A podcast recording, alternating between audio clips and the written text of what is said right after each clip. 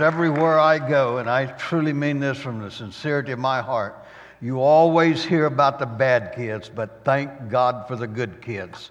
And y'all are good kids. Any one of you kids could have been anywhere tonight, but you chose to be in God's house. And so you are, are marvelous young people, and we appreciate you so very much. I want to take just a few minutes tonight to talk to you something that's very dear to my heart, and that's the second coming of the Lord Jesus Christ. I believe with all of my heart that we are living on the very edge of the coming of the Lord Jesus Christ. I believe that as you look at prophecy in the Bible, that it has just rapidly uh, come to pass, come to pass. You read in the book of Matthew where it talks about nations against nations, kingdoms against kingdoms, wars against wars. And you turn on the television today and you hear all that is happening in the news today.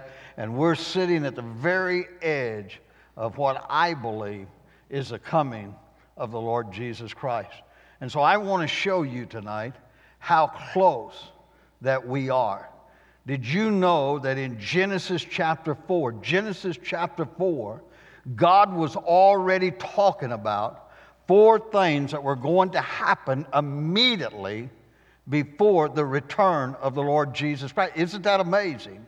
But I want to t- show you tonight why we're going to Genesis chapter 4 because usually we look at the book of Daniel and we look at the book of Matthew and other uh, uh, books in the Bible to find uh, prophecy. But I'm going to show you tonight how that God was already speaking in Genesis chapter 4 about Jesus' return. But before we go to Genesis, I want you to listen just briefly to what Jesus said. Jesus said in Matthew chapter 24, verse 35, listen. He said, Heaven and earth shall pass away, but my words shall not pass away. Now, what is important tonight is not what Brother Herman says, but what is important is what God's word said. Jesus said, Heaven and earth may pass away, but his word will not pass away. The next verse says, But of that day and hour knoweth no man, no, not even the angels in heaven, but my Father only. I'm not here to tell you that I know the day nor the hour. Because the Bible is very clear. Jesus said nobody knows, not even the angels, only the Father knows. But listen to what he says in the next verse. But as in the days of Noah were, so shall also the coming of the Son of Man be. For as in the days that were before the flood, they were eating, drinking, marriage, giving in marriage until the day that Noah entered into the ark knew not until the floods came, took them all away, so shall also the coming of the Son of Man be. Now listen to this. Two shall be in the field, one to be taken, the other left. Two women shall be grinding at the mill, one shall be taken, the other left. Watch therefore, for you know not what hour your Lord does come. Now here's what I want you to remember from this passage. Jesus is speaking. Jesus said, I want you to know Heaven and earth may pass away, but my word will not pass away. He said, I want you to know no man knows the day nor the hour, not even the angels, only the Father. But he says, Know this as it was before the flood, so shall it be in the day of my return. And then he talks about two grinding at the mill, two in the field, one to be taken, one. When Jesus comes, he's coming for his children. And then he concludes by simply saying, Watch therefore, for you know not what hour your Lord does come. See, I could ask you tonight, how many of you believe that Jesus is coming again? And I would be willing to say many of you would raise your hand. But here's the problem it's not that we don't know that he's coming, we just do not expect him to come soon. We live every day as if we know that we're always going to have another day. We do not know that. Jesus says that we are to watch. Now, listen to this. Jesus says, as in before the flood, you and I know. The Bible was not written like you and I read it, but as you and I know it, Genesis 1, 2, and 3 deals with what? The creation and Adam and Eve. Genesis 5 deals with what? The generation of Adam. Genesis 6 begins, the Bible said that when God saw the wickedness upon the earth, that it grieved him at his heart. that he even created man. But Noah found grace in the eyes of the Lord to the building of the ark. Now, the only period of time that we have in the Bible, the only window we have is Genesis chapter 4. From the creation to the destruction, the only thing that is written before the flood was written in Genesis chapter 4. Now, when I read that, I wanted to go back to Genesis chapter 4 and see what happened in that period that would be happening in our period. And I was amazed at what I found. As a matter of fact, as we look at God's word tonight, we're going to notice that three of the four, three, are totally out of control as we sit here tonight. And the fourth is almost as you and I go to bed tonight, we're going to lay our head down hoping that it's going to get better. But in reality, we know that it's not. So, what's going to happen just before Jesus comes? Well, look at Genesis chapter 4, and let me show you four things. The first thing that I want you to notice is verse 16. Notice what it says in Genesis 4 verse 16. And Cain went out from the presence of the Lord and dwelt in the land of Nod on the east of Eden. Now you say, well, that doesn't say much. Oh, yes, it does. Because you see that little word, uh, uh, uh, Nome, is interpreted the land of wandering. Now let's look at it that way. Here was a man that says, I know God and God knows me. But even though I know God and God knows me, I don't want to know God. I'm going to flee out into the presence of the land of wandering. You know what I call that? In the last days, listen to me, there's going to be a big falling away, not of lost people, but of God's people. People who say that they know God and that God knows them, that is not going to want to have anything to do with God. And we're living in that moment right now. Never have we ever lived in a moment that the Bible says that in the last days, men will be lovers of pleasure more than lovers of God. The Bible says that in the last days, they'll confess me with their lips but they'll deny me in their hearts. Young people, when have we ever lived in a day that more people confess to know God that have nothing to do with God than we live right now? You know, I, am a big sports fan. As a matter of fact, I'll be honest with you, I am a big Spurs fan. But listen to me. Isn't it amazing that many people that call themselves Christians can sit down and watch the San Antonio Spurs or the Houston Rockets or the uh, Astros or, or the Rangers and watch a game for three and four hours at a sitting, but don't have time to give God three hours a week? Isn't that amazing? Isn't it amazing that we can go to the mall and spend two or three hours and we don't have two or three hours to worship God? Isn't it amazing how that we can do everything that we want to do until it comes time to do what God wants us to do? And we say, Oh, I love God and God loves me. But in reality, we don't want God. What we want is a convenient Christianity. We want God, but we want God only when we need God. But when everything's going all right in our life and when there's something else to do, then we put God on the back burner. But see, that's going to happen in the last days. People who know God and God knows them are not going to even want to spend time with God. But you say that's, that's just coincidental. Look at the next verse. Look at this verse, verse 17.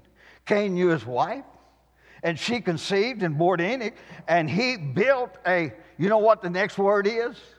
You got a Bible, some of you. What's the next word? He built a what? A city.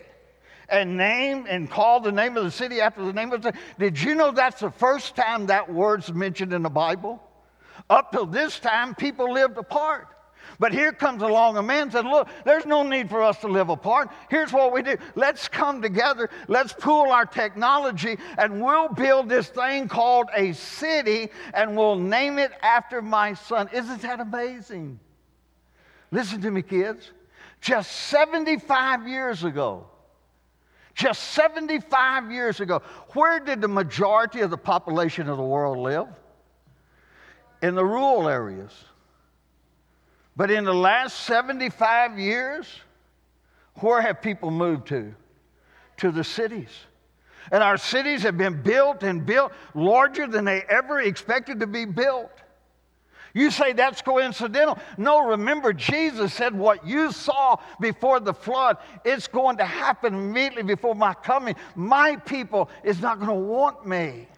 And the cities are going to be built like they've never been built before. Let me give you the third one.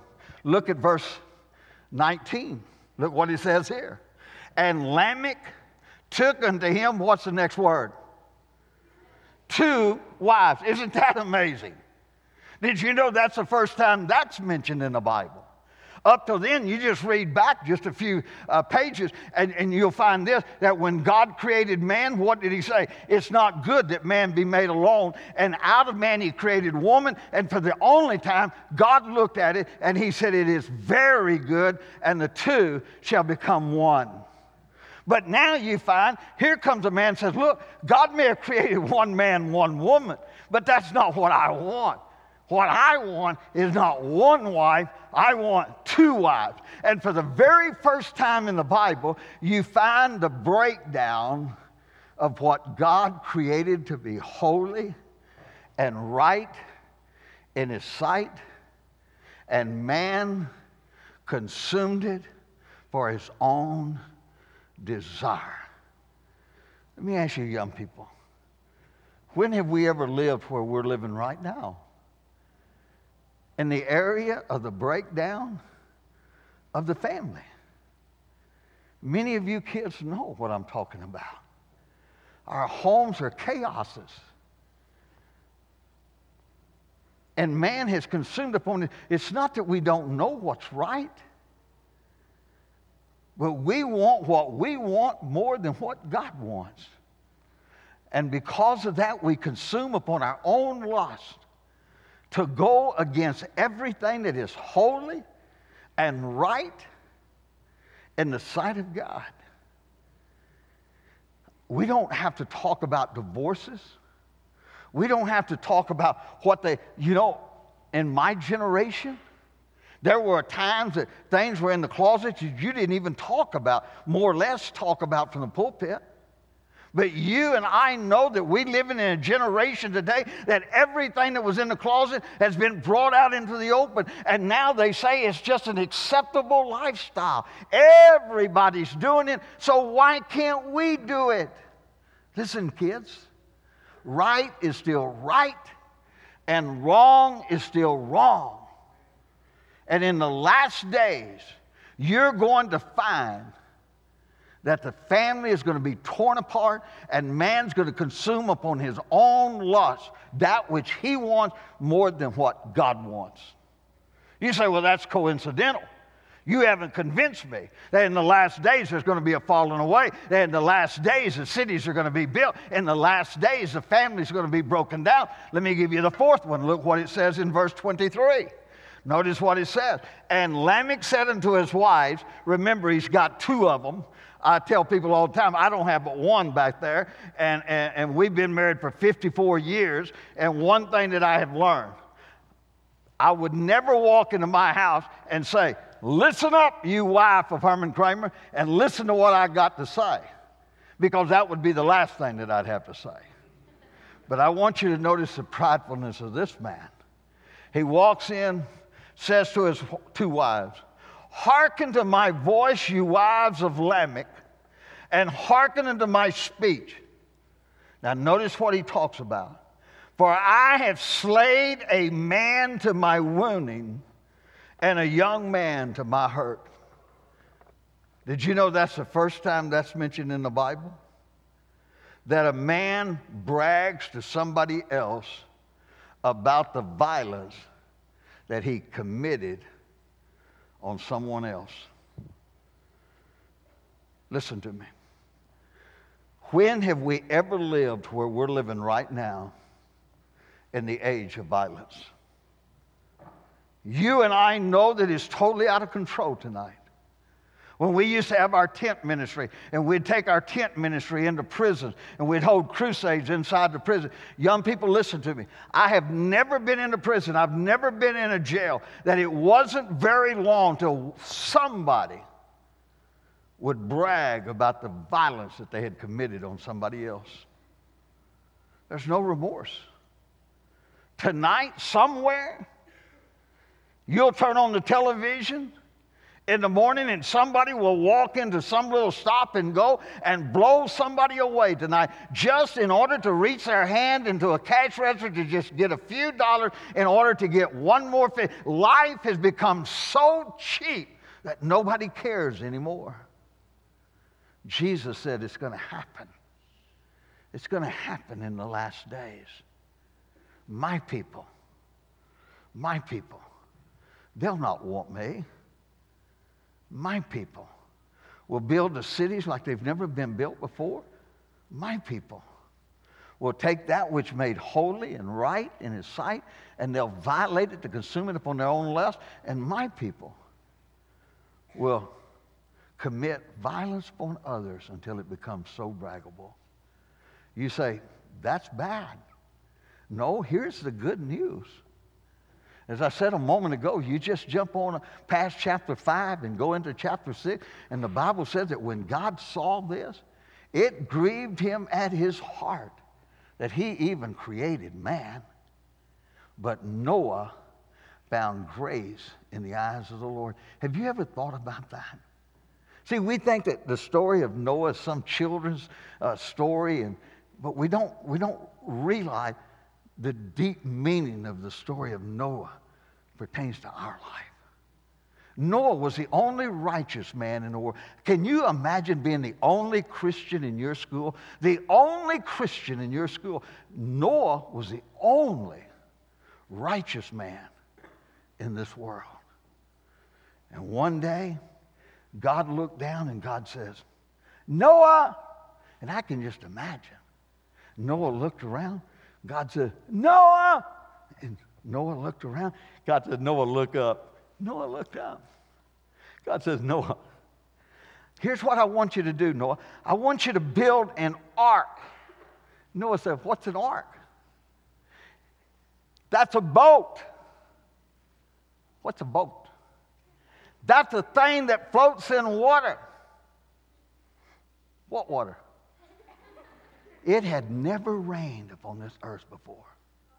Never. But the Bible says Noah believed God.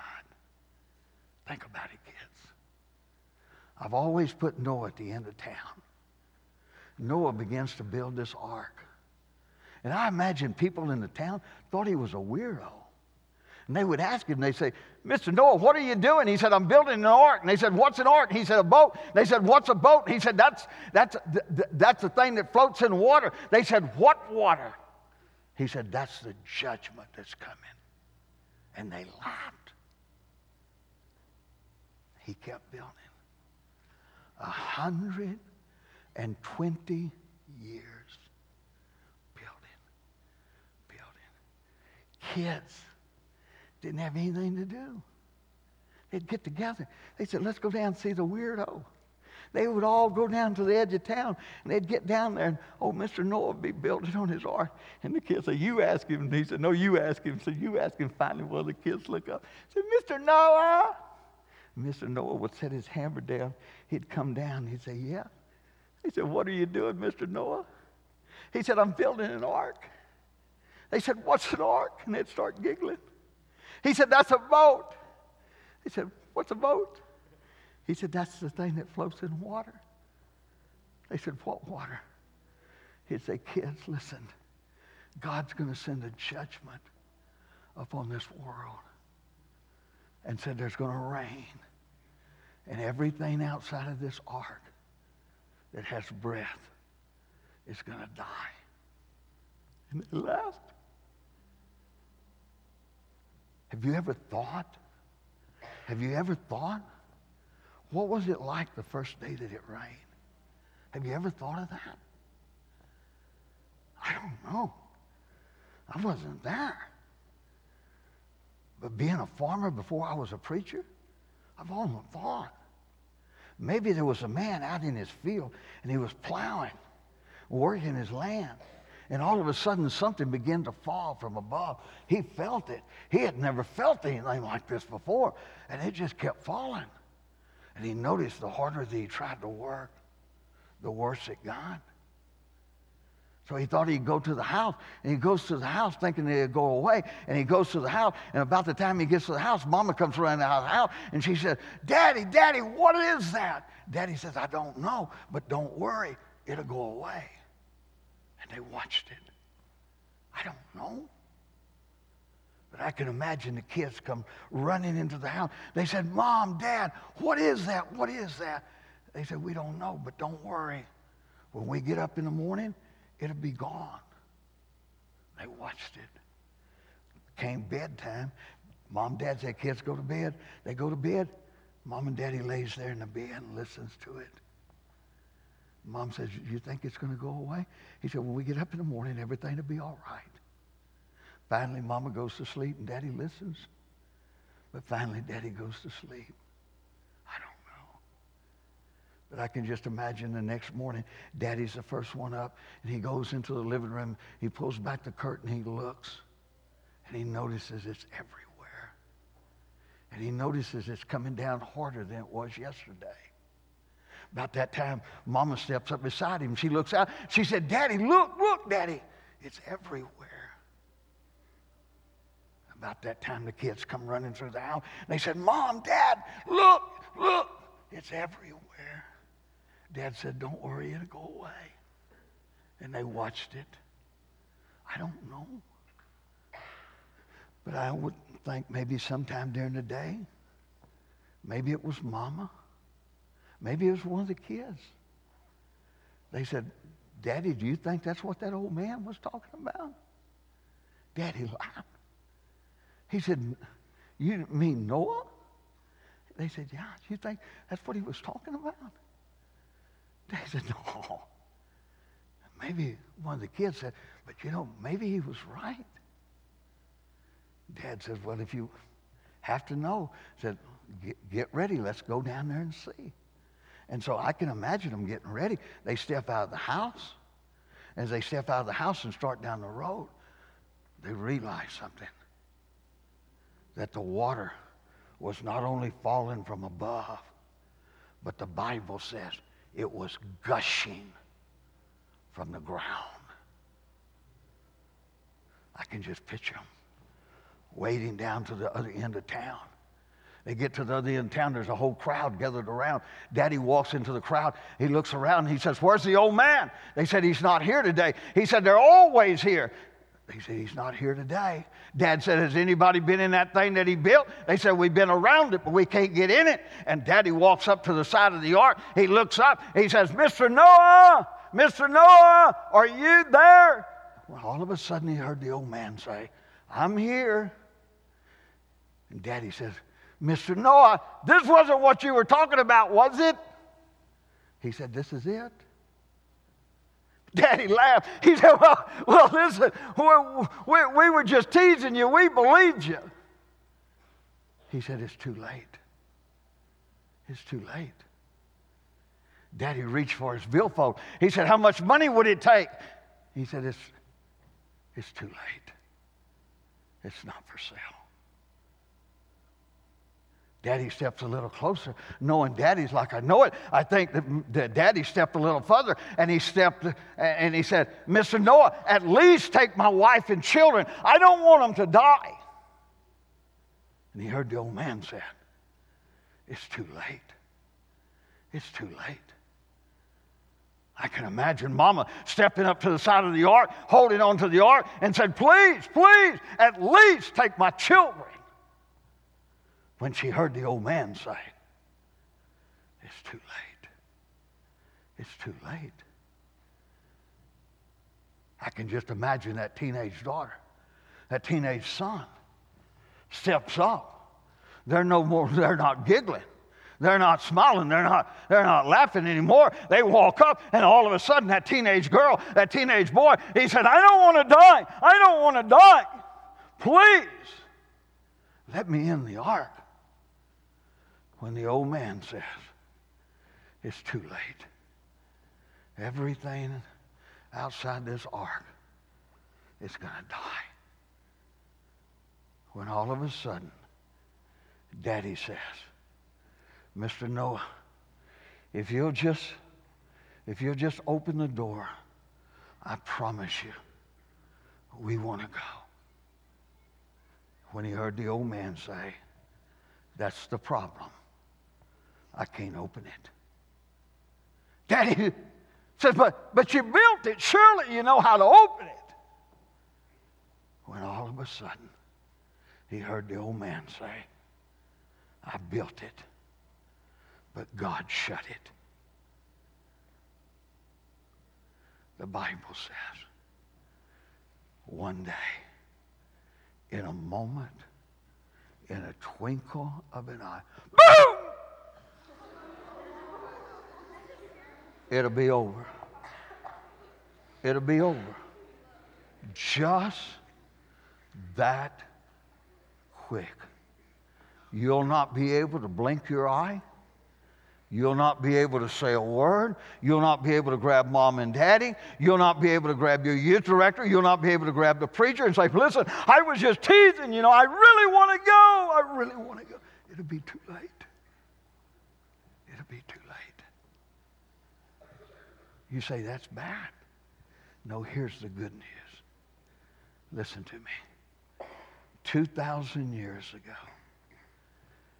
God built an ark out of an old rugged cross. And it cost God his son to die upon that cross. And for 2,000 years, God has sent his Noah saying, There's a judgment coming. There's a judgment coming. Please come to the cross before it's too late.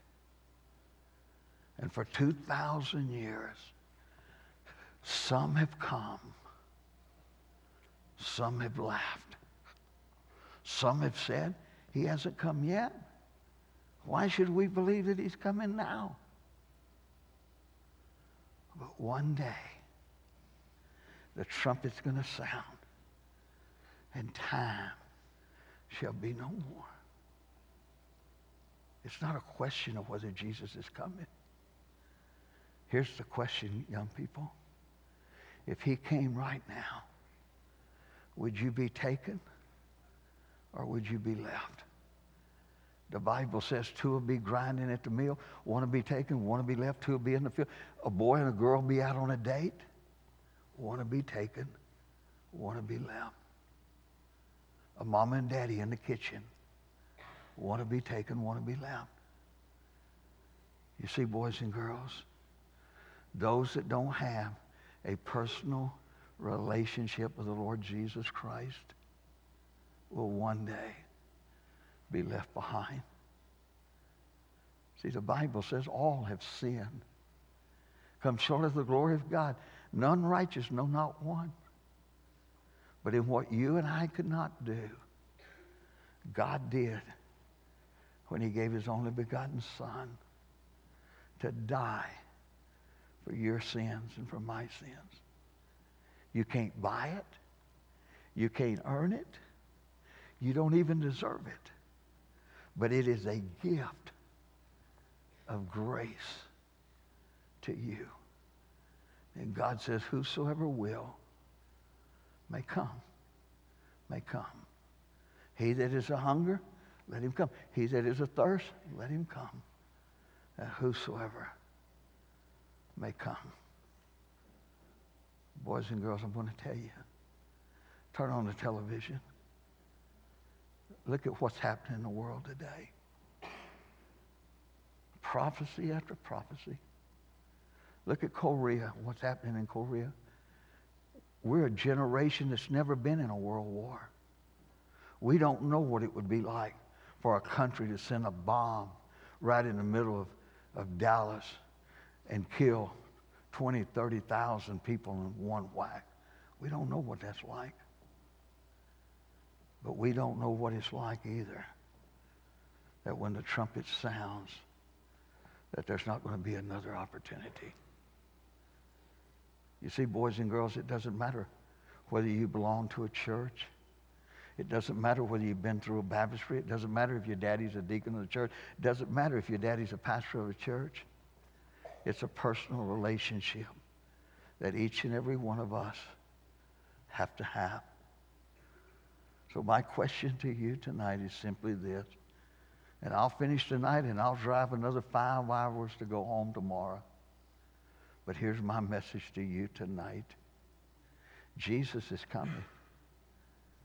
Will you be taken or will you be left behind? Only you know the answer to that question. I, I meet people every week in our travels, and I ask people, Are you a Christian? You know what I hear? Here's what I hear, young people. I hope so. I think so. Maybe so. But young people, the Bible said, I've written these things so that you may know that you have eternal life. There is not one reason for one young person to walk out of this room tonight and not know that you're going to heaven. But some of you kids can't say that tonight. You don't know.